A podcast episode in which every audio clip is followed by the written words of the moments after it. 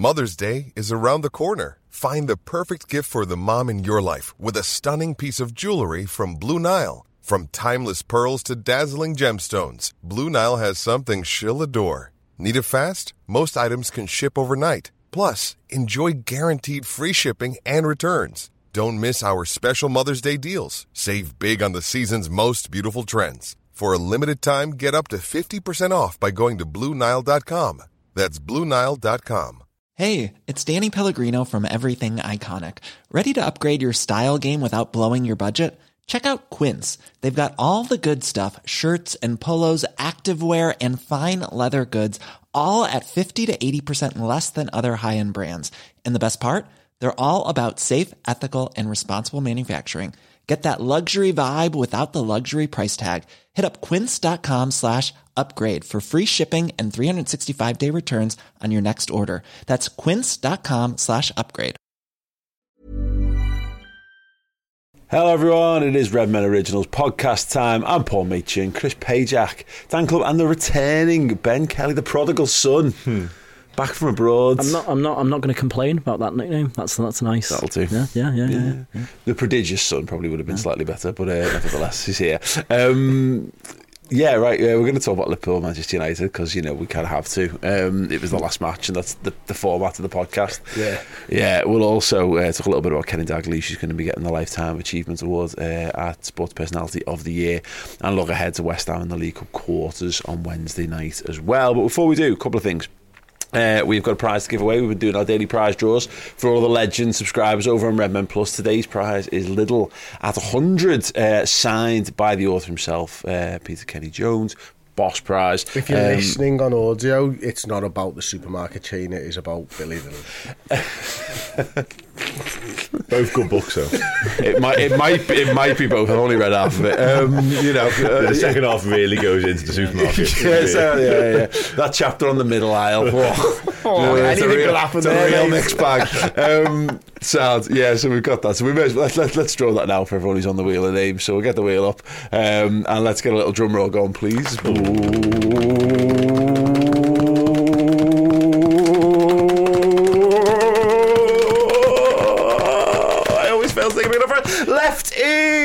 congratulations. well, well done. done. Well done. Yes, you have won a signed copy of Liddell at 100. Well done. Uh, Dan will be getting that over to you uh, as soon as is humanly possible. Congratulations. Um, do we know what else we've still got to come? The Ebu. Oh, Ibou Konaté Ibu. signed shirt. When's that? That's Christmas Day. That's Christmas Day. Cool. Yeah. That'd be good drawing on Boxing Day, though, of course. Unless you want to come in Christmas Day and draw it, that is. Um, yeah. And yeah, Cali Prince, a couple more of them. One more set of Beers of Anfield Road, Mats as well. Um, and yeah, couple, maybe a couple more books in there too. A good week's worth of amazing Liverpool gear to be given away. So plenty of time to get yourself on the wheel of names for the remaining draws, uh, including, as I said, the Ibou Konaté one on Boxing Day as well. So go to redmenplus.com and sign up. Uh, another thing to tell you about, we have announced another date. It's not, is it not, can I call it a tour now? We're going It's to, definitely a tour We're now. going to three different countries. That's like, That's a tour. That's definitely a tour. So in addition to us going to uh, to play in Belfast and uh, in Dublin, we've actually got uh, an event in London as well on the 24th of April. Um, so if you want to get involved with that, go to Ticketmaster. Just type in Redmen TV, which is just so cool. Or you can go on the, uh, the, the it's at the Indigo at the O2.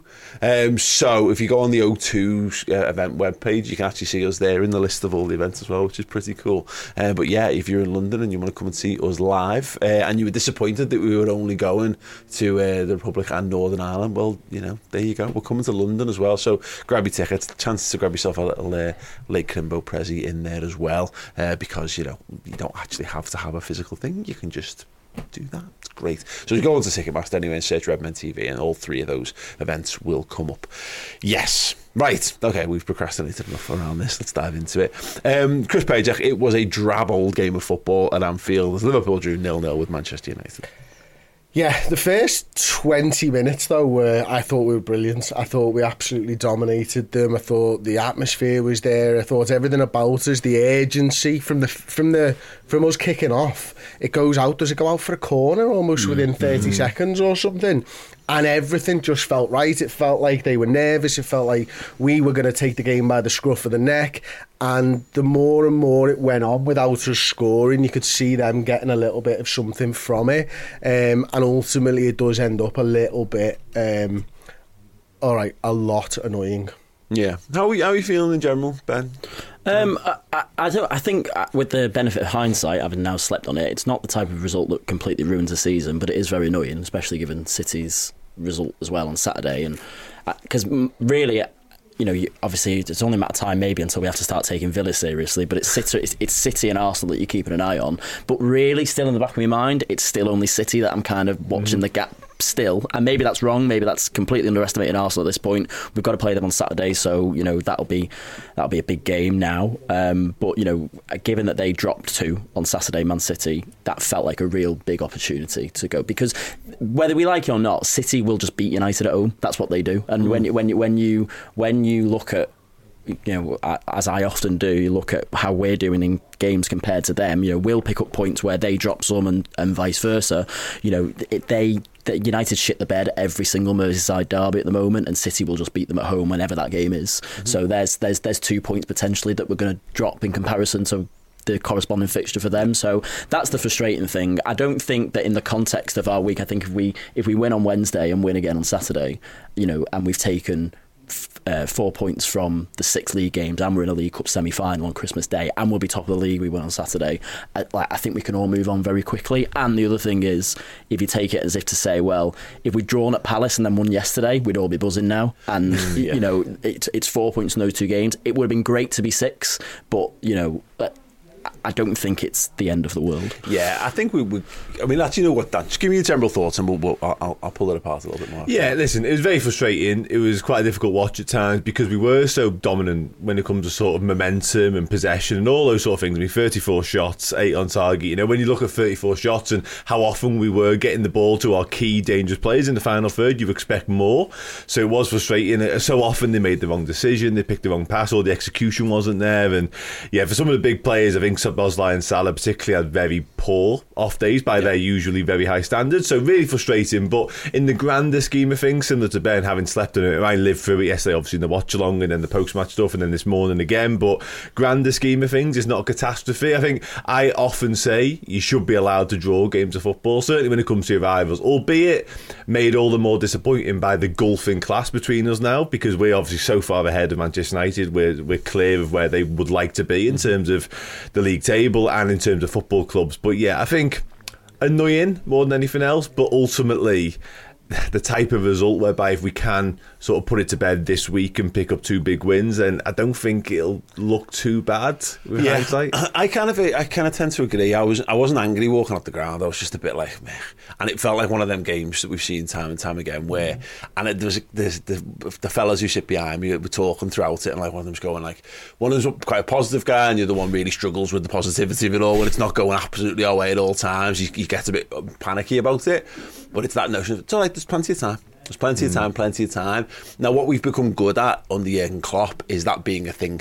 So there's always there's always enough time for a goal. We'll always find a way to score. Um, but this was just one of the games where we didn't, and, and it, I, it felt like that. You know, particularly with when there's like it was 60 minutes played, and you're going. I don't really feel like we're doing anything here that's going to make us. I never felt confident that we were going to un- unlock them. Now, there's been plenty of those games where I've not felt that, and then we actually just have. Mm. But that was a real.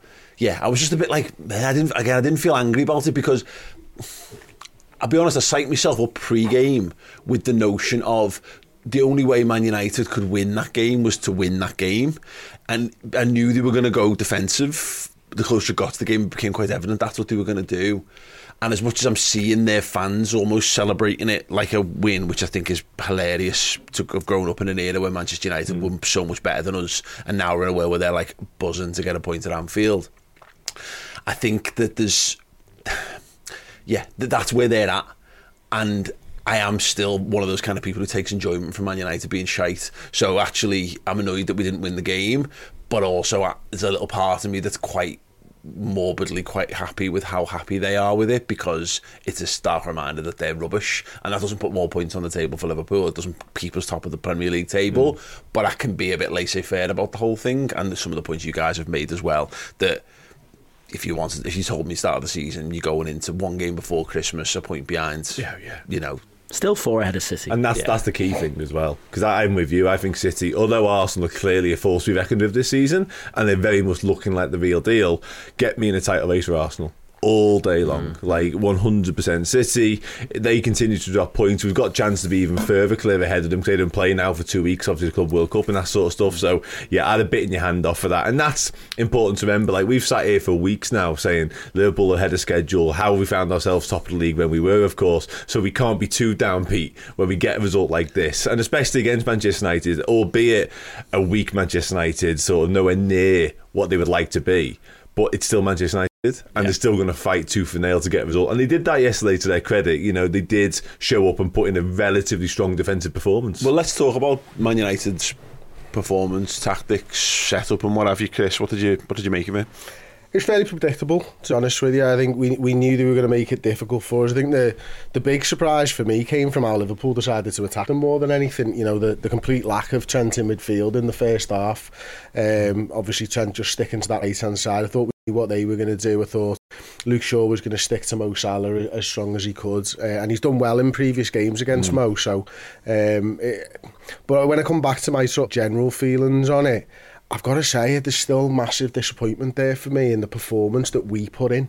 Um, because I get the grand scheme of things, thinking and all that type of stuff, but they were there for taking yesterday. Mm. You know, had we been better, we'd have walked away with three points there. Had we made better decisions in the final third, had our forwards played better, had our forwards been able to put the ball at the goalkeeper more, put him under more pressure, like he was there to, to be at, mm. yeah, and, and, and, that's the big thing for me. I mean, Mo Salah, Darwin Núñez, another another poor game for both of them, mm. and Mo, you mentioned it, man, Mo was Mo was atrocious yesterday. Absolutely fucking atrocious. Like, and I don't think game's been particularly good for, you know, two months now. Arguably all season, to be honest with you. But his impact has always never waned. But it is at the moment. He's starting to go through it. We know that Núñez is now a 10 game run without scoring a goal and stuff like that. If you want to challenge for the title, you can't have your centre forward going through a 10 game goal drought. It's just not gonna it's just not gonna be easy now. We've recovered goals from midfield and goals from defenders in the last couple of weeks. We weren't able to get that today. That's when the forwards after well, yesterday, that's when the forwards have to step up. They have to be your bread and butter. Mm. And when they don't score, your midfield steps up. Not four games on the bounce, your midfielders and defenders winning winning your games and that, football. And we were talking about this about Liverpool overperforming the xG outside the box. But the thing is, it's still difficult. So if that's how you're you're planning on winning games, you're not going to win every game. It should be it's an it's a, it gets you out of trouble every now and again, or you know, at one in three, you use that as a as, as a tool to win a football match. It's like set pieces. You know, you've got to have a mm. full set of strings to your bow. Yeah. My my thing again goes back to the, the the lack of disappointment. Oh, overall, this or anger, I should say, on it. Ben is that. United played park the bus tactics, and look, I think I said this in the post-match video. Play football however you want. People can do whatever they want to get to get out of it, and I, I do find it a bit laughable for how they've been constructed. They're going through a bit of an injury crisis. They've got a bit of some, some problems. They're a mess of a football club. Yada yada yada. You know, other better man- better managers have come to Anfield and tried to stifle mm. Liverpool to get out of there with a, get out of there with a point, but it's we've come out off the back of, a, of what on paper was an easy run of fixtures that have actually ended up being quite difficult because Fulham actually were probably the, the best footballing side we came up against in that period, mm. and actually they got the, the goals to, to show for it as well. But what we did was we had two teams before that in Palace and Sheffield United who just mission was stop Liverpool from scoring, and get loads of men behind the ball. And I've said this time and time again, we play Stoke and Burnley and God knows how many of those teams. West Brom would do it alter, in alternate seasons. When a team that's got Rafael Varane at centre half, and okay, yeah, they're not the best Man United players of all time, but they've still got you know, Amrabat and they've got whatever in, in there. They've got good defensive players. Jonny Evans is a good defensive mm-hmm. centre half, and they're told just to defend. Well, you are going to have to, you are going to have a tough time breaking them down. So that's my kind of. Uh, uh, uh, not, it's not excusing the because I think Chris is right. Mm. They're there for the taking, but actually they weren't there for the taking. It did have been there for the taking if they'd come out and tried to play football Yeah, against us. They tried to make themselves not there for the taking, and it and it worked. But I think their yeah. injuries and suspensions made that very easy to see. I think you know if they had Fernandes available, if they had Rashford fully fit, you know they would have. It, I wish they had fucking Ten- Maguire Ten available because they'd have probably yeah. played Maguire over Varane because he's stupid. Ten had Ten had would have had more of a decision to make if those players were Yeah. available, and so actually his game plan and his setup was very easy yesterday because you know the reality was that they didn't have the players on the pitch to have a real go. And to be fair, probably I can't, I can't remember exactly, but sort of midway through the second half, three quarters through the game, there was a ten minute period where they did start to play, and there, it become a bit more like a basketball game, and they had, they had the chance where Alisson made the save. Um, the problem is that they've got is that Antony has no end product, so so he is the outlet, and he's and he's he's fast at accelerating, and then people catch him, and he wants to cut inside, which Arjen Robben did for years, uh, but the, the problem is that Arjen Robben could go the other way if he wanted to. Everybody knows that Antony's going to try and cut in, and he does it every single time. Um, Højlund, you know, is obviously ha- had a stuck tough start. I think they should try and stick with him. I, I think there's something there with him, but obviously he has the, he has the chance, and he does a lot of things right, really. And Alisson makes a good save. But I think I think yeah, not particularly not having Bruno available. uh, You know, we, we did kind of joke about it earlier in the week, but I did I think it did help them because it just meant that he played three workhorses Well, in that's- the field. that's- that's- you yeah. know, Amrabat, I thought, probably had his best game so far for United, and that Mainoo, both of them were on bookings from the first half, and I thought they both managed that very well. And McTominay, I think, you know, he's having a good season. I don't think McTominay's a bad player. I watch him for Scotland as well, and he's good. You know, he's he's important for Scotland, and I think actually. We were joking about it earlier in the week, you know, people on Twitter and all that. But Bruno, Bruno would have been a problem for them yesterday hmm. because he wouldn't have done the running that the other three did. So it, it did. It, I think it did help them. Hmm. Yeah, I mean that that I mean that's that's right, isn't it? Ultimately, is that circumstances circumstances have conspired that Ten Hag couldn't afford to get battered hmm. because he just loses his job. Yeah. That's how precarious it is. You know, if they get another like, it doesn't have to be a seven. Then he's in he's in a world of trouble. And Man United are in a huge mess. You know, we've done this a lot in the last week or two. They're in a weird position where they can't really sack him because they're still waiting on the takeover stuff to go through and who they, who they want to take over. Blah blah blah. Um, but it actually con- it conspired almost in his favour. It was a free hit for him to come to Anfield. And again, look at look how their fans are treating it after the fact. They're absolutely made up. So he's actually done the right thing. His his, his standing's probably gone up off the back of that. Whereas you can't. He's not to. He's not going. He's no. He's going nowhere this season if that's how he's going to play. I mean, I don't think he's going to play that way every week. But you know, No, but his hand was forced in the best possible way, wasn't it? In terms of that, those were the cards he dealt in terms of his team selection, obviously suspension to Bruno and stuff like that. And you're right, United fans, no one's even batted an eyelid at the fact they came to Anfield and put 11 men behind the ball essentially for the entire duration of the game, and they were even time wasting and stuff like that. I know Virgil van Dijk had to go at Onana at half time for the fact they played about 20 minutes worth of a first half. But yeah, United fans are absolutely in love with that result because I think if they hadn't have had the injury, say they've had sort of a full selection to choose from, they might have looked at it slightly differently potentially. But because of the problems they had facing that game, they've looked at it and gone, "Well, that's all he could do." Yeah. You know, let's get out of there with a point and sort of be if happy he'd done with that. that. with a full contingent Different available, conversation yeah, potentially, yeah. absolutely, yeah, certainly with Bruno. But you're right. I think had Bruno been available, he would have been more of a problem to them because he doesn't do the running, he doesn't do anywhere near like the work that those lads did yesterday. But I do, I just slightly fall down with Chris in terms of United were pretty resolute defensively, and what they did do well was get back into shape when they'd lost the balls. That transition was never really on for Liverpool. However,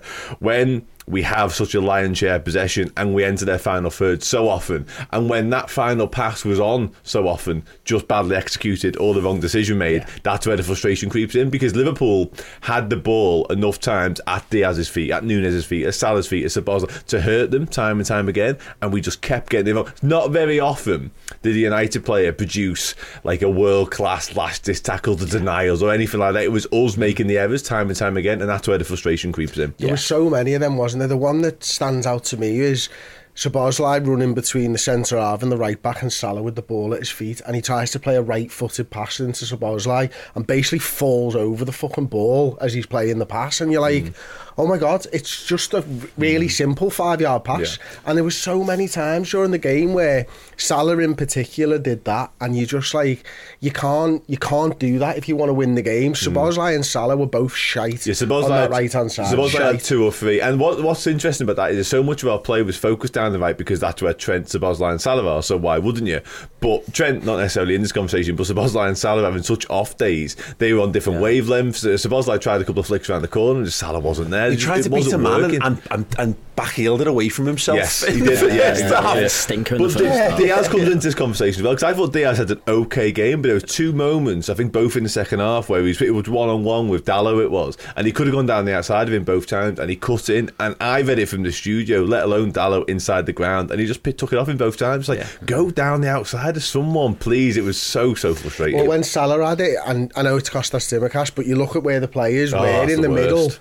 And you're thinking there's two lads in the six yard box there. If you just play a ball into Tsimikas, and, and you know the likelihood is, yeah, uh, you see what happens. Uh, Just like it's so frustrating when I don't think it was because they played well that they got a draw. I think it was because Liverpool played badly. Yeah, I, this is the thing. I, I that team being a team that's able to unlock teams that put 11 men behind the ball. That's that's the final boss in terms of becoming an absolutely complete football team for me because I've seen loads of Liverpool teams it's like you become a counter-attacking team and then you become a possession-based team and then you learn how to beat that. Mm. And that's like the final the final form and obviously we're not quite there in that but it's tough to know in it because the, amount- of people who just had bad games or were are off the boil.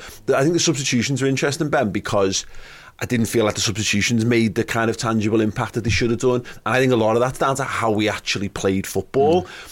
Moving Trent into midfield, sound, do that. Bring Gomez on at right back, do that. But don't bring Gomez on at right back and then play the ball to him 40 yards deep of the touchline like as a flat ball or behind him or out play it to him so he's static. Let him play some wall passes let him get on the charge down the outside. That's how he looked so good against Crystal Palace mm. the- you know the, the other week.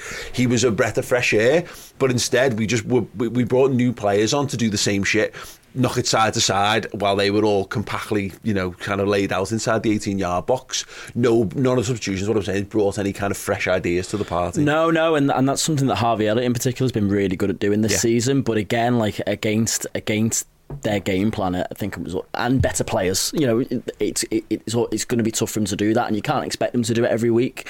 Um, you know, I, I I- I didn't I couldn't quite figure out at one point what exactly we were doing. It looked like we'd gone four two four briefly, Yeah, and then 4-2-4 slash 4-4-2, yeah, and then and then, and then Jones. Jones was popping up on the left, and you know, I I couldn't. It took me a while to try and figure it out because Jones, I think, you know, for what for what he is now.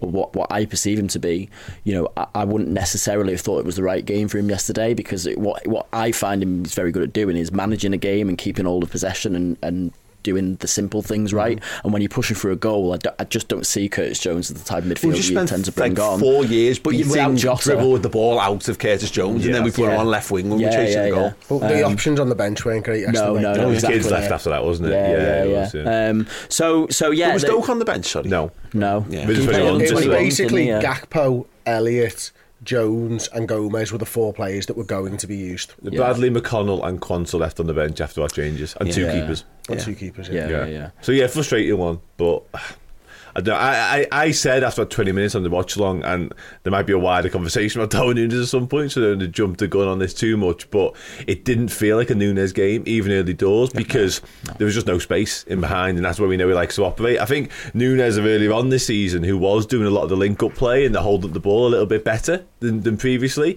would have been fine. But the minute he's not doing that very well either, it just felt like more of a Gakpo occasion. And I don't want to sort of dig him out too much, Darwin, because there have been improvements in his game, absolutely no doubt about it, since he joined the football club anyway. But I don't know, it's just games like yesterday where you look at him and look what he offers the team if he's not scoring. And there's also the added frustration of him being offside all the time and he stops to try and win that penalty. There's all these little things that just sort of build up. He gets booked in the first half for kicking the ball away as well. And when you are in a goal drought, like you mentioned, this 10 goal, 10 game goal drought now, rather, and he's doing all this as well, you are looking at him going, I'm not entirely sure what you're bringing at the minute. For me, him and, and we had the chat. We were sat here a week ago saying we were having the Harvey Elliott conversation, but like it, there's a there's a Darwin Nunez conversation as well. Oh, I don't think he, I don't think Nunez or Szoboszlai have been good enough form to to justify them starting that game of football. Mm. And I maybe there's just something to just play them through. And I, and I, I do think Szoboszlai being so tall actually helps him sometimes as well. You know, we just having another guy when they've got a bunch of big players on the big, players on the pitch. It maybe helps. They think that'll help us out, keep us tight at the back and set pieces or whatever. But I'd have started Gakpo and Elliott in that one because that was the game. That was the game for them. Szoboszlai in, is in crap form. And I know we, we had this bit of an argument on not argument, but disagreement on this last week. Uh, he scores against Sheffield United, but Szoboszlai's just been very average for a number of weeks for us now. And Elliott's looked a real bright spark. And then what? Now we're in a situation where we're back to having the conversation around Arsenal. Does Elliott start Arsenal? And we'll all go back, but oh, I'm not sure because now he's had a, a not a pretty indifferent substitute appearance between now and mm. then. The Gakpo one's the central one though. Nunez is well out of form, and that wasn't the game for him. I don't know why they chose him over Gakpo, other than it didn't make yeah. any sense to me, especially when you know I think if you're going into the game and you're thinking, well, Trent's going to go and play the inverted role, then you're going to have four men in the middle. Then Gakpo's an extra body in there and maybe makes you compact. But when you when you know you're going into the game and Trent isn't going into the middle, which must have been the plan, having Gakpo drop in to be that fourth man yeah. would have made it much more simple for us. Get it gets Luis Diaz more central, get him running get behind Salah more well. central, exactly. exactly. So that's the that's the thing that sort of baffled me after the game. Was like, well, if you know that Trent's playing on the right and you're going to keep him on the right, why did you go with Nunez? And Can you I know that an alternative? Man United, sorry, you know that Manchester United are going to play a, a deep line and yeah. a low block, then the space isn't there. To be honest with you, I started the Nunez conversation fucking three weeks ago on this podcast, mm. maybe longer. Like he's been shite. Yeah. Like, and I said to you at the time when we were leaving the game, like, I'm all for supporting a player, like, and scream his name. I'd rather scream it when he's scoring goals, and he ain't scoring it's goals. telling that there's been, the, the chance of Nunez have been far quieter in recent yeah. games. All right, mate, great. Nunez, Nunez, Nunez, go and score a fucking goal, will you, mate? And then we'll chant your name again. It's, um, but the, the Gakpo thing, we do this. And Gakpo, when you play Gakpo in the nine, he's going to drop deep. You know, we could just say to him, don't play as a nine, mate. Actually, hold the ball up on the edge of the box instead, mm. and look to bring people in because again, we, we're bringing Salah central to do that. We're pinging it to his feet and asking to get people off him. It didn't quite work out. We, we clearly we're looking for a bit more of that, but I think by that point you've got Curtis, again. Curtis Jones is playing left, Gakpo's playing on the right. Has he even done that for us before? If if it is, it's minutes, not games.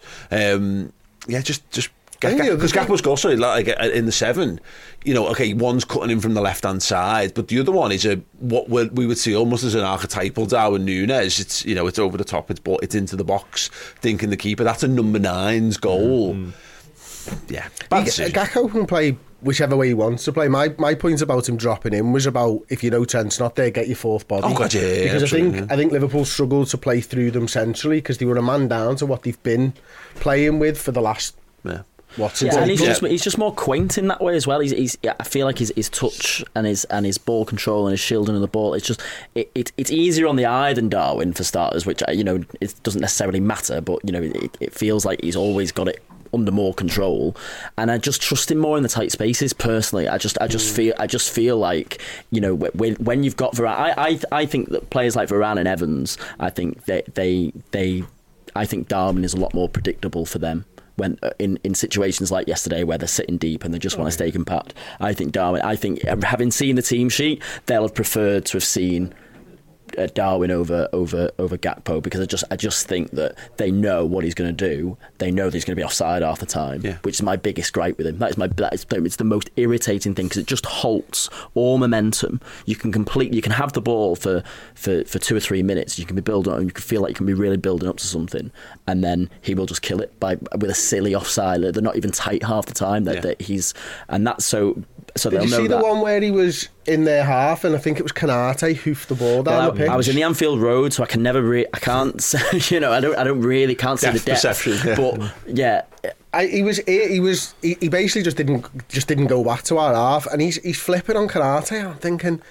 Make an effort to get on side. Mm. Like I know Konaté shouldn't play the pass, blindingly obvious that because he's forty yards offside. Mm. But also, why are you there? Mm. Why didn't you just come back? Yeah. He's quicker than most as well. So he doesn't need to be offside. Not just no. yesterday. He just in generally speaking, he doesn't need yeah, to be offside forever, the time. We, we, say this forever. We say this with countless strikers, and, and, not just Liverpool players. It's like a, it's a thing, isn't it? Some players just get caught offside more, and it's a mm. just are they just a bit dim? If, you know what I if they mean? That what change- is? if they change this offside rule to this Wenger rule that they're on about, where Yeah. any part of the player is onside is onside, it's a completely different story. Yeah, yeah, yeah. It's a it's it's it, he will he will become one of the world's best strikers overnight by simply having the benefit of the doubt more Is, often. is this up there with like you know when like Man United had to buy like three players to unlock Paul Pogba? Yes, yeah, we yeah. literally we need needed to we change, needed to the offside rule rule. to unlock Darwin Nunez. Any bigger goals as well, to be honest with you. Yeah, yeah. Yeah, no, Shit the goalkeepers. to be honest. yeah. Well, he's uh, he's struggling, isn't he? Really is. That's why. But go back. My my point on the Gakpo thing was. If they're playing Nunez because they want someone to play like Darwin Nunez plays, I'd rather them just play Gakpo and tell him to play a bit more like Nunez at the moment than have Darwin do Gakpo it. scores his goals from number nine positions anyway. It's just a he, he's, he's, he, he drops deep, doesn't he, to, to, to be involved in the play, and then he and then he swivels and gets in. You know, he ends up in the same positions as Jota. So yeah, I take take the point. It's absolutely spot on, Paul. Uh, it was a there was it was just a bit baffling to me. It's like. I know you can't compare football to football manager, like, but you know when you're in a bad rut in football manager and you just change the formation, that's kind of felt like what we did in the second half. Klopp, every every substitution he's made, we had a conversation about it on the way to the match. This season, he's been so much better, and last season with his substitutions, but it felt like we kind of because of the limitations on the squad yesterday, mm. the personnel that was available to us. Gakpo on the right, has he done that before? Think it so. seemed a bit nuts to me. And listen, I know about Salah's end product. You don't need to tell me about it. But he was arse yesterday, and I don't know how he, d- he he stayed on the field. Hmm. To be quite honest with you, and, it, and it, it is just as the only thing I can think is his reputation kept him on the Or field, la- and, Well, that's, to- and that's not right. And to the point, because ultimately everyone else is crap, and who else was there? You know what I mean? You're right. You take they, you I keep thought, Darwin, Di- I keep thought Darwin, and Diaz was playing well. I mean, I, I thought Diaz was playing well, but then I watched the highlights back, and we get the ball, we attack in six, on about the 65th minute, and Diaz does that thing where you go, oh shit, here we go again, and he, do, he like, you know, you like you go.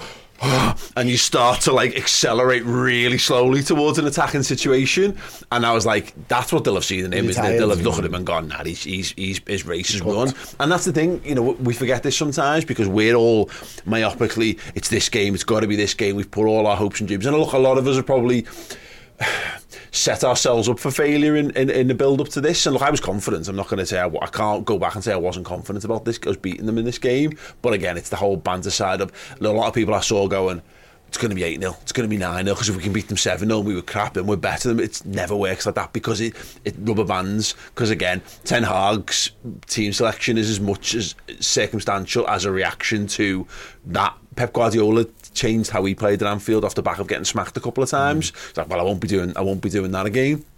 So, um, yeah, look, ultimately, I'm, I'm deeply fr- frustrated and annoyed by it. But it goes back to the substitution thing: is Klopp's now managing an intense period of games, and as much as we always go, is he giving it up or whatever? There's just like it's the sports science, isn't there? And it's like mm. someone goes, "Yeah, this is this is it. He's not he's not playing any more minutes than that." By all means, run him into the red, but you're going to run him into the red for Manchester United and fuck him so he's not playing West Ham or or Arsenal, which are actually the games that matter more. Hmm. Not to us, you It's a bit mad after a week off though Yeah, that you done on you cooked on sixty. Hmm. Yeah, but it's but yeah. It, it is like, and and listen, I've I've spoken to people as well this uh, already today. You've gone like fucking hell. We're just so much better when we play twice a week. Yeah. Like, you know what I Yeah, mean, yeah. and, and that might feed into it and stuff like that as well. It's- frustrating, man. That's what it comes down to. We didn't take our chances. Yeah. So back to second. Um, yeah, I mean, I guess more riding on the Arsenal game now, Chris. So again, I'm not. I think we said it when we were driving in. I was like, again, I'm weirdly not kind of that. It's fine. If you told me we had to beat Arsenal in that game to be top of the league, I, yeah, I, I can make my peace with that. Um, it will add some extra spice to it. I think us being a, a bit of the underdogs therefore in it probably suits where we're at in our development to some extent as well. We're clearly not ready to be a team that goes in front and stays in front because if we were, we would be. You know. I don't know. Um, it's a difficult one. I think regardless, Arsenal are going to come and play. Aren't they? And and that probably bodes well for us because if we get into a basketball style game with Arsenal at Anfield, I can only see one result, and I think the crowd gets a lot more into it. I think, you know, the, there's I've seen loads of people talking about the crowd yesterday. For, for what it's worth, from where I was, it was fucking superb. Can I just highlight actually had a super chat about that from uh, the normal one who says uh, what the heck was that atmosphere about yesterday? I've seen so many people say this. Where I was, I didn't stop sing- singing for 90 minutes, mate. same. I, I, and, uh, you know, Ben, you were in the Annie Road then, so Yeah. maybe had a different Uh, experience. It was. It was. uh, I thought it was good to start with. I mean, you know, I- I think. I think.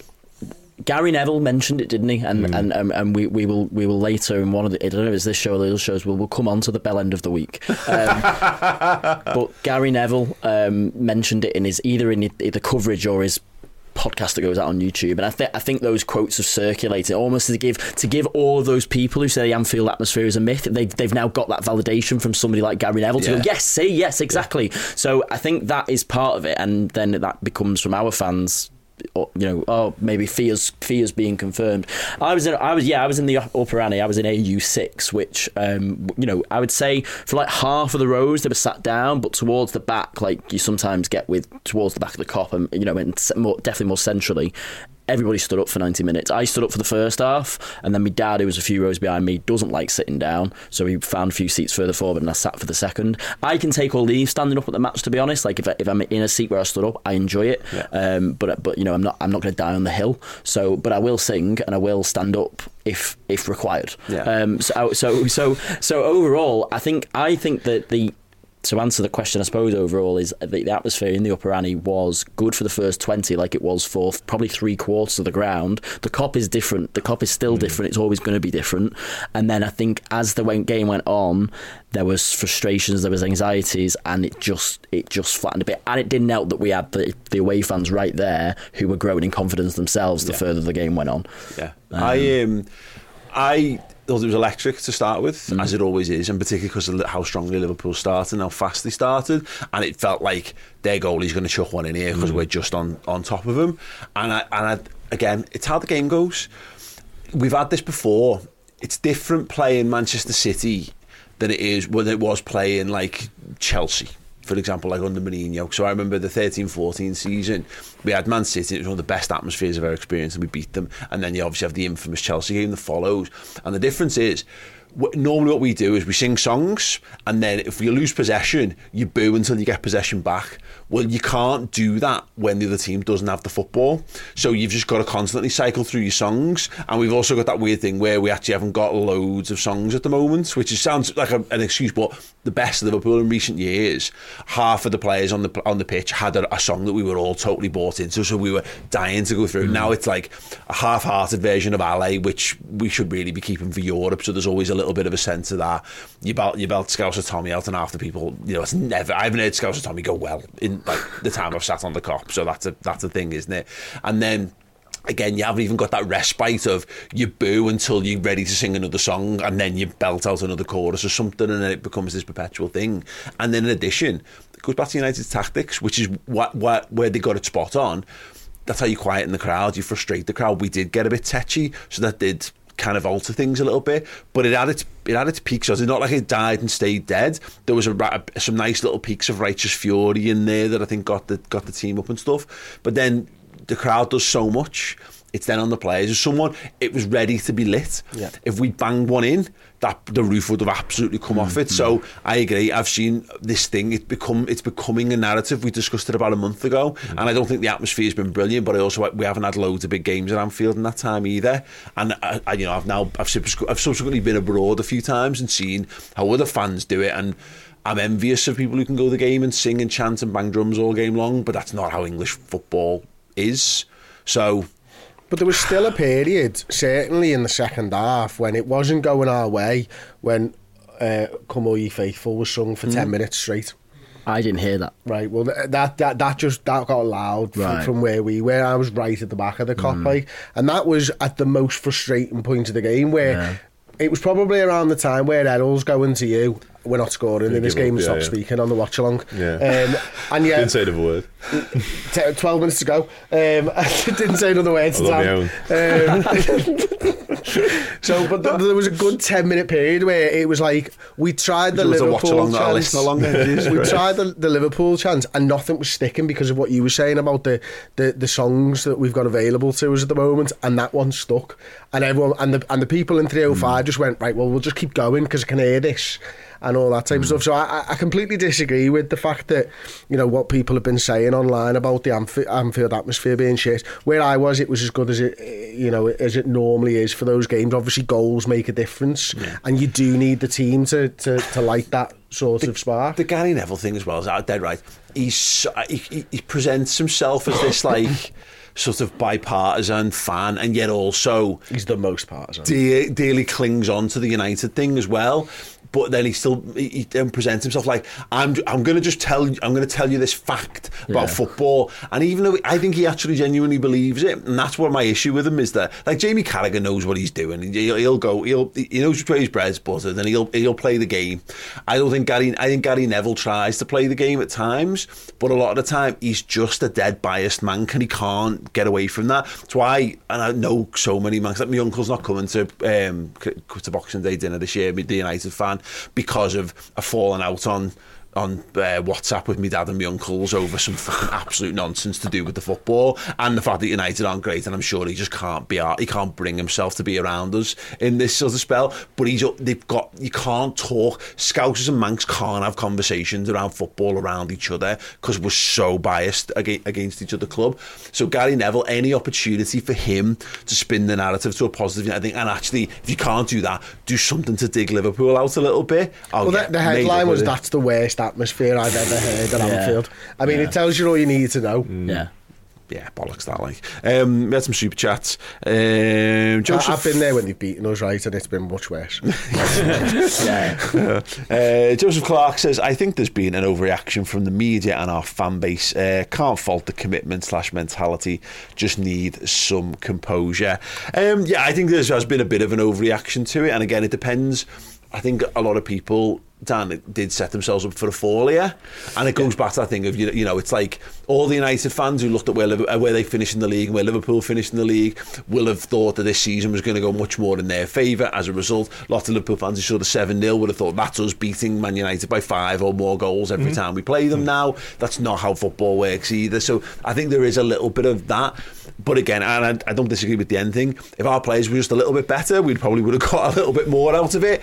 But it's not a baby out with the bathwater kind of situation. It's just asking your really good footballers to get back to being really good again. No, no, far from it. Yeah, and it's, not a catastrophe, is it? But I think so much of it was the fact they have been in the doldrums and they've been so good to laugh at in recent weeks and throughout the season, really, because their form's just been diabolical. And we, you know, whether it's by hook or by crook, a little bit of good fortune potentially along the way, but we are, you know, uh, in a title race. So I think we expected to just put them to the sword and it'd be relatively straightforward. I think realistically, the talk of eight and the nine was a little bit sort of dream world. Realistically, yeah, I would potentially, say so, probably. Um, yeah. Well, remember we beat Crystal Palace 9 0? Yes. And that was like, well, that's it. We're beating Palace forever. You know, Exactly. We expect that to football and isn't then they knock us linear. out of the FA yeah, Cup. football isn't linear. It just doesn't work like that, Yeah. does it? As we've now Yeah. seen, you know what I mean? So, yeah, I think that was part of it, but we did definitely expect it relatively straightforward. And listen, it could well have been straightforward if, if our lads, our key players, who so often step up to the plate, certainly big games, had have showed that composure, that little bit of quality in the final third, especially early on when we were at their throat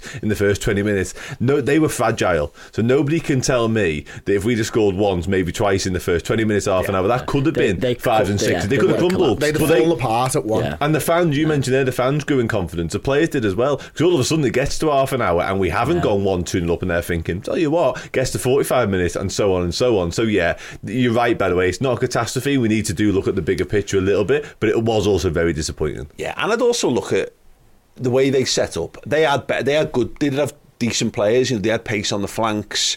I, I know Højlund's not scored for them, but that was that was a thing that was also hanging over the game. And I think Liverpool actually they did restrict them. So, you know, I've seen other teams with worse players than that on the pitch come and play similar thing, but offer more going the other way. he had one shot on target, and you know, Alisson makes a really good save from Yeah, Højlund. right into the meat of the keeper. That? The, the, other, the other thing, apart from the fact that we've dropped two points, the other big thing that's pissed me off after the game is if we'd have Traffic. won that. No, it, yes, actually, uh, that's a close third. um, it's not being able to take the piss out of Antony Moore for for dummying the ball out of play. Because I would have just gone on endlessly about that. That was the worst dummy I've ever seen in my entire. What was he thinking? He's the right winger. He stepped over the ball and there was no one within 50 yards of him. Like, if we'd have won, that would have been on repeat in my house forever. yeah.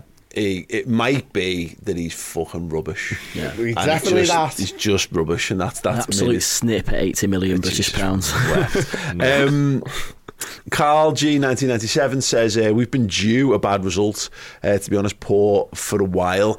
Yeah, I mean, It's good that our bad results are drush. Yeah. That's an improvement. Yes, yeah, yeah, yeah. I know, and, and I, I, I agree with that. I'd be interested to see what happens in the coming games. Because obviously, West Ham Cup game, you know, kind of one off. Form Arsenal book goes out the window. Hey, why not? Um, you know, but we- you know, we've got you know Arsenal at home with a, a, a really important, like, re- loads of stakes on that game. Burnley, I know it's Burnley, but it's you know they're, they're the football playing side to come. We've gone through this like period of three teams, three consecutive bus parked games of football. So as much as it, it feels like us, because we myopically watch Liverpool, is like Liverpool have been a bit poor. Again, I would say to be a bit laissez-faire on it, it is hard to, to win games comfortably against teams that do that. It's you need luck or magic, and eventually ours. When you go to the well enough times, eventually you kind of run hmm. out on that. So it'll be interesting to see what what comes of Liverpool after this. But I don't disagree. I mean, I, that's the point. Is that it's a week there where we've lost and drawn, so it feels like it's hmm. loads more. Whereas in reality, it was a dead rubber. We put we put the kid kids out in midweek. And then, look, Man United, Manchester United were forced to come to Anfield and play effectively three defensive midfielders in front of a back four to, to try and not get battered. And it is, I've seen us lose that game. Like traditionally against United, I mean particularly away, but like there have been there have been occasions at home where I've just seen us lose that game so many times against United But specifically. I'm not even. I've seen us lose that game to one- fucking Stoke, Ben. Yeah, yeah, that yeah, that yeah, yeah, layout yeah, of yeah. football match to Yeah. Stoke. Yeah, yeah, and that was Manchester United doing it. And I said, I said this. I, I don't know if I put it on Twitter. So maybe I stopped myself because I just couldn't be asked. Hmm. But like, imagine if Stoke had had Raphael Varane. How fucking hard that would have Yeah. been. You know what I mean? It's Yeah, just yeah. yeah. Or, or the guy who got the golden gloves in the Champions League. You know, he's garbage. Like, but uh, you know, all, all those things. Um, right, we've got a couple more before we take a break. Um, Regan, Szoboszlai in the six question mark strength, speed, athleticism. I mean, feels like we need to get him, get him, getting him further up the pitch. I don't. maybe. I don't know what at the moment what Endo is doing to, to sort of deter anybody. I, I, th- I thought he was one of our better players yesterday. I thought he was He really was, good, yeah. uh, and we, have actually we've actually not mentioned him, but I think there was one in that period where it had become a bit more open, where really strong tackle on our right hand side coming towards me, yeah, right hand side, sort of on the halfway line. Really strong tackle. I think it might have been on Luke Shaw. Um, you know, to win the ball, comes away with the ball. You know, doesn't just knock it out for a throw in or, or the, you know that's not the result of the chance stands up comes away with the ball drives on. You know and, and uh, look maybe he's not the most complete number six that we'll we'll ever see in a Liverpool shirt but at the moment like you know it's becoming a bit more of a prominent thing actually because he's about to leave for the Asian Cup Yeah. uh, Japan's captain and as he continues to play in the team actually you know I know we're losing Salah and we're not losing as many to AFCON than we have traditionally but um, but you know he he at the moment I think in terms of that position I, I, out of the three midfielders I, I don't see Yeah, I've been, you know. I've been a little, little- probably a little. That's disrespectful. Is not quite the word. I'm just not. I'm just not absolutely enthused over him. No, I think he's fine. And I agree. I think that was a good. I thought that was a really good performance from him. In terms of all the things that everyone thinks a number six should be doing, Yeah. I think he did. You know, he went and won the ball back. He was physical. He was strong. He was a nuisance. I'm absolutely made up with Mm. all of that. But then I watch. The Arsenal game, and I see Declan Rice go past two men and fucking stride into the box, and you're like, they're the levels we're aspiring to, and we are we're playing the game with a guy who is he is what he is. He's a limited he's a limited footballer. There might yet be more to come. But I'll be like, I feel like I'll be pleasantly surprised more than I'm expecting him to kind of. But I'm not sure to answer the question. I'm not sure Szoboszlai is the answer to that. No, personally, no. Uh, like because uh, you know, really, you're going to limit him there. Maybe he's got better passing. Maybe he's maybe maybe he's you know from the quarterback sense, like Fabinho has done for us previously. But I don't think in terms of the the energy and stuff. I think you better serve with him further. I had my first like thought that today of like imagine if we just still had Jordan Henderson. No, I don't think we actually own Endo. If we if we keep Henderson, I think we might have done something differently there. But I'd have I'd have loved you know you bring Jordan Henderson on in the six in that game. You know what I mean to freshen things up. maybe. Maybe. What's you know what else? What else? you just just one of him and Fabinho. Yeah. Like, Yeah. but but but this is the, the this is the conversation. This was always going to come up once You've we'd started change, to yeah. have a once we'd started to have Yeah. feel like we were having a bit of a dip. It's all been quite quiet on these two for, until now. But Um, but uh, Knight asked uh, what your thoughts on Nunez recently. We've obviously covered that already, so thank you so much for your comment, mate. Uh, and AJ says, off topic, uh, Mourinho's comment made me laugh on a podcast when asked who will win the league. He said City 50%, Liverpool 49%, and Arsenal, nah. Yeah, it must be Villa, the other 1% then. yeah, yeah. Um, yeah, the league abandons, that's what it would be. Um, okay, cool. Very short break from us. When we return, uh, we're going to talk Kenny and West Ham. Hey everyone, we're deep into December. Our competition special is well underway, but don't worry if you haven't joined up as a Legend tier subscriber on Redmen Plus yet. Don't worry, you can do now, and there's still plenty of amazing stuff to be given away, like this: a signed Dirk Kuyt Liverpool 2007 home shirt. We've got the grand prize of a 22 Liverpool home shirt signed by Ibou Konaté, and we've even got a signed goalie glove by former Liverpool goalkeeper Chris Kirkland, as well as a whole host of other amazing stuff. So plenty of goods up for grabs. Head to redmenplus.com. Get your name in the hat by joining as a Legend tier subscriber.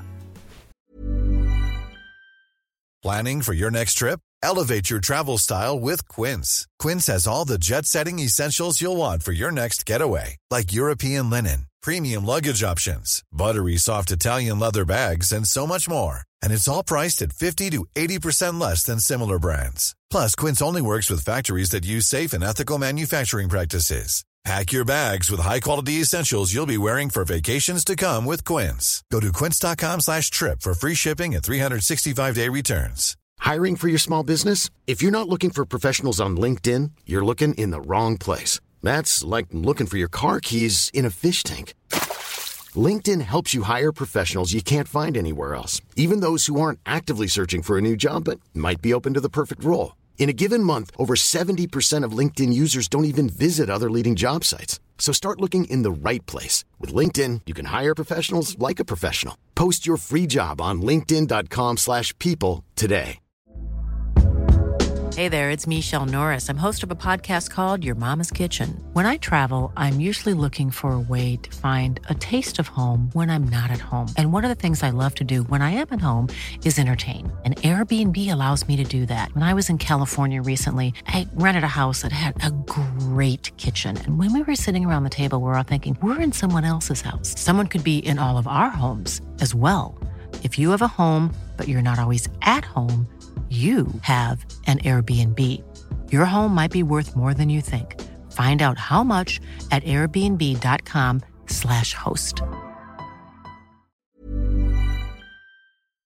Yes, welcome back. Uh, let's move things forward. Kenny Dalglish um, uh, has been given the Lifetime Achievement Award, uh, the Sports Personality of the Year Award, which is Tuesday. Um, that's going to be happening. Spoilers. Uh, yeah, I know. I, I did find that a bit strange. I saw, I saw like Klopp did, was doing a video for him. Like, have I, have I missed this? Normally, there's I, I don't normally care, but there's normally a little bit more of a fanfare around it being on. But no, it, it's like been told ahead of time. Can I just say, nothing better than having to go into an awards ceremony knowing ahead of time that you're going to win an award. The best type of awards to go to. None of this sitting there waiting and crossing your fingers and having to psychologically prepare yourself for two possible outcomes. Um, so yeah, good on. I mean, just. Uh, just briefly on Kenny, Chris. I mean, we're not going to add anything new to the to the the praise that should be heaped upon Kenny on a daily basis. But legendary footballer, legendary manager, and ultimately legendary human being as well. And that it's the final one that you know I hmm. think he's been given the award for more than anything, isn't it? Obviously, you can talk. There's loads of good footballers out there. There's loads of good managers. There's not many that have been given the lifetime achievement award. And what sets him apart is the person that he is. Hmm. Yeah, yeah, hundred percent on that. Um, yeah, I mean, it's one of them where our- our era of, of football was. I caught the very, very, very tail end of his of his career, but he was really more manager than player at that point. Well, I'm a month Um, older, so I saw, saw a month more. Yeah, it was good in that month as well. Yeah, yeah, yeah. Oh, Like, exceptional, play with mate. us, I think. you should have seen Kenny in his mum ball. oh, you wouldn't believe it. Back in Christmas Day. yeah, but yeah, you know, again, he leaves Liverpool, leaves Liverpool when we're like eight. You might have been, you, depending on, I think at the time of year, you might have been nine. Um, the um, yeah, and and obviously, yeah, what we all know, and it's one of the things that's mentioned in the BBC article around him is how he conducted himself post Hillsborough disaster. He was effectively a shoulder of support for so many bereaved families, which you talk about this, it goes Every above and beyond. Yeah, it goes above and beyond. Uh, it goes above and beyond what you'd ever think about, you know, expect from footballers. Um, so yeah, absolutely, absolutely brilliant human being. Um, right, we'll move things on again then. West Ham League Cup quarter-finals. Ben Kelly, is this more or less important off the back of the Manchester United game? That's a very big question. Um, I think it is less important. I'm in that camp. I think I would, if I was given the chance now, uh, not that I ever want to, but if if we went out on Wednesday but won on Saturday, I would take that deal personally. Okay, so you can go into both games and win both games. I can do that. Yeah, I would. You I could would go. love to you, do that. you could. No, no, no, no, no. Yeah. Like, these are your options. Okay. Take your chance. yeah. Or lose the midweek game, but you win the league game. You're picking that. Guaranteed. I'm, I think I'm picking that, yeah, and and, and only because I, I just see now uh, it is tough, but I, I think with the way with the opportunity to put as many points on the board ahead of City as we can, particularly while they're in Saudi Arabia. Um, and you know, games in hands are one thing, but points on the board are another. And to, I, I think to beat Arsenal would be a bigger statement than to have beaten United would have been.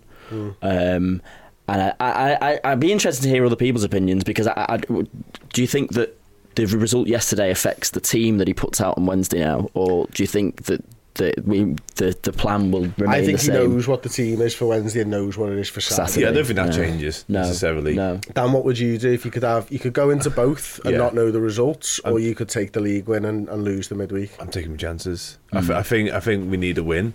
To be honest, I think on the back of on two not wins, albeit one a dead rubber, um, I think we need to win a game of football. Certainly at Anfield, because that breeds confidence going into the weekend as well. I think if suddenly you're three games removed from winning a game, that's not great for a start. And I just also like the, the league sort of title race is one thing, and obviously it's a huge thing, of course it is. But I think getting something on the board in terms of trophies as well early on the season can sort of kickstart what is then the business end of the campaign. So yeah, I'd be all in the camp, and the League Cup's opened up nicely for us as well, really, in terms of the teams left in, obviously City out of it and stuff like that. So yeah, I would. I mean, you want to win every single game of football you possibly can, and I take the points, and you know it, it's it's a perfectly fine point of view to have, but I'd be going all out for both of these. I'd take What my chances. I it's for, it's like the reason I put the question in is almost because I wanted to know what you guys felt about about, about like whether it's more or less important because. I mean, let's, this might be the record for the latest we've ever almost written off the League Cup. You know, I've gone, mm. well, we could do with not having that because we've got to focus on it. We've got a league title to win. I still don't feel like because I don't feel like we're, we're ready to win the league, even though we're mm. there. And by all accounts, if we just mm. carry on doing what we're doing, we'll be right in the conversation by the end of the season. I don't think we can afford to turn our nose up at the chance of winning No. further silverware yet. And I think this team, there's young players in this team, the new ones we bought mainly, need to know what it feels like to win a trophy for Liverpool because, you know, like Salah might move on in the summer and Van Dijk's another year older and, you know, does Alisson, what, what happens with Alisson over the next coming years, we don't, we don't sort of know. And then those, like, seasoned pros, I think the ones that stand us apart from Arsenal, they've not got loads of time in them, so you need to jumpstart the other lads, the new signings, as much as as quickly as you can. Um, no, I'm not. You know, again, we're not doing an open top bus tour for the League Cup, it is very much it's a starter, isn't it? It's an amuse bouche. You know, you need to have it in accompaniment with something else. Um, so yeah, I would be I would be all for keeping our options open. It's bread with a soup. Yeah, yeah, yeah, yeah, absolutely. Yeah, you know, it, it adds to the, it good. adds, it adds, yeah, It's bit- good. Bit, Makes of it bread, better. Bit of people, people scoff at bread and butter. Bread and butter's good, you know. Cups of Liverpool's bread and butter. You can just find a way to win them. You know, if we come away from a season where we've managed to win some, a couple of, a couple of trophies, or even a trophy, it's a better season than not because we could still find. Because if City get their act together at any point. I still think they're better than us and Arsenal, and the- there's nothing we can do about that because we just might not be capable of putting down a 15, 16 game win streak, let alone unbeaten streak. Um, so yeah, I think safeguard your future as much as possible. So I would be, ta- I'd be spinning. I'd be saying try and win uh, both. And just the last, lastly on this is because. I think where we've fallen down in the last few weeks, I think we've been rotating to make sure we've got all these as many plates spinning as possible. But we're about to reach a period where I think Klopp goes back to Klopp Yeah, and asks the lads to hurt. And the best way to do it now, Arsenal haven't got a game midweek, so there's no there's no team you can put out for that West Ham game that isn't going to mean that it hurts Arsenal hurts at the weekend physically. Mm. So just turn around to the lads and go right, come on, this is it now. You've all you're all ready to go. We're all just to fucking get in on this Yeah, one. I, I, this, I, I am tempted by it. I- If you change the Shit question, no, no, I won't. I didn't take a draw before City. I wanted to spin before City, didn't I? I would you not did, accept that fucking a draw away at City. I was like, no, if Liverpool got a chance to win, I'm fucking taking it. So that stands. But if you'd asked me now, the league, uh, the FA Cup game in the league, and you, you can obviously there's, that's a Mm. different thing altogether. Like you know what I mean? Because we're too we're too close. I think Liverpool can beat West Ham, and I think Liverpool can beat Arsenal as well. That's the other the, that's the other part of it. Mm. With both games being Anfield, I trust that Liverpool can do both. So I'd never settle for just one win in them. Yeah, we can look. We can we can put our strongest team out next week against Arsenal with a week off and still lose because Arsenal are a really good team. And, and, we talk about the quarter final. I mean, look, just to go first for people who aren't familiar with it, because we've had a bit of like, who's still left in this? So Ever, it's Everton Fulham Tuesday night and Port Vale Middlesbrough, and then the Wednesday games. Sorry, the oh, and also tomorrow. Sorry, Chelsea Newcastle. And then us West Ham follows on the Wednesday. Mm. So, like Chelsea and Newcastle, they're the two teams you want to avoid, and one of them's going out. Play a strong side this time. Your kids the next round. It's fine. We'll still get through to the final. Well, this is yeah, yeah, yeah. It's um, I yeah, just if we were looking at this from the league what I'm aware of is that West Ham are playing their strongest eleven. Like West Ham are in the mix for a trophy now. So then, so so. I'm interested to know what team people think he's going to play because West Ham are coming to win. West Ham will be recognising that we've got full well. We've got Arsenal at the weekend. They've just beaten Tottenham away, having gone one 0 down. I know Tottenham have got injuries, but that's you know that's no mean feat. They are a bit random, but you know they battered Wolves at the weekend. Can I Um, offer you you, something to change your mind? Would you mind just bringing those teams back I'm up always, for me? I'm always open to negotiation on these No, things. I've lost it. You've lost so- it. Okay. So, bear in mind here that Everton are the form team Mm-hmm. out of these. Can you put them back on the screen for us, Joe? Everton, Fulham, Chelsea, Newcastle, both, you know, Newcastle's horrendous injury. If Liverpool go out, who's stopping Everton win that competition? Newcastle. You hope. Would you like to take that risk? Uh, I think Newcastle would beat Everton over two legs or over one leg at Wembley. Yes. Okay, so you're not worried about Everton winning a trophy because we went out. Uh, I mean, You West, decided- West Ham. West Ham West might Ham, actually. yes, West Ham Yeah. might. Yeah, Everton yeah, yeah. losing Yeah. in a League Cup final to David, David Moyes' Moyes, yeah. West Oh, Ham, give the me- reigning Conference League holders. I holders. tell you what's better: Everton losing to Liverpool in the final. Oh, God, yeah, yeah, Oh, yeah, yeah, yeah. So let's let's let's just not take that off the table. I'm That's all I'm it. saying. It's a good point. Well I'm up for a January two-legged semi-final against the Ev. That would be uh, that would be good fun. Yeah. That. Yeah. Um, So yeah, look, I, I, this is the problem: is the the, the league thing. I, and I know we get really sort of lost on it, and I totally agree with this idea of, yeah, let's go for it, let's go for it. I um, if you look at it, just look at it one game at a time. I think we, we we'd have been going into this game regardless, going right. It's a, it's a good opportunity to get progress in a competition.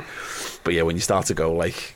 We can guarantee a win and go top for Christmas. That does because make me it's it. it's it's not having the points in the back. If we win yesterday, and then I'm I'm almost happy. If I'm happy to take the draw against Arsenal because then we're still top. You know what I mean? Like it's it's, it's the same four points, but either way. but because we don't have the points in the bag, you then going well. If, we'd won yesterday, you then go right. Well, let's go for it, West Ham, because they, you know we can afford to draw on Saturday. In in theory, um, you know you want to beat them at home because you've still got to go because we play Arsenal as well. I think the first weekend of February, so Yeah. we do play them three times in a relatively short space of time, and then we can just forget about them.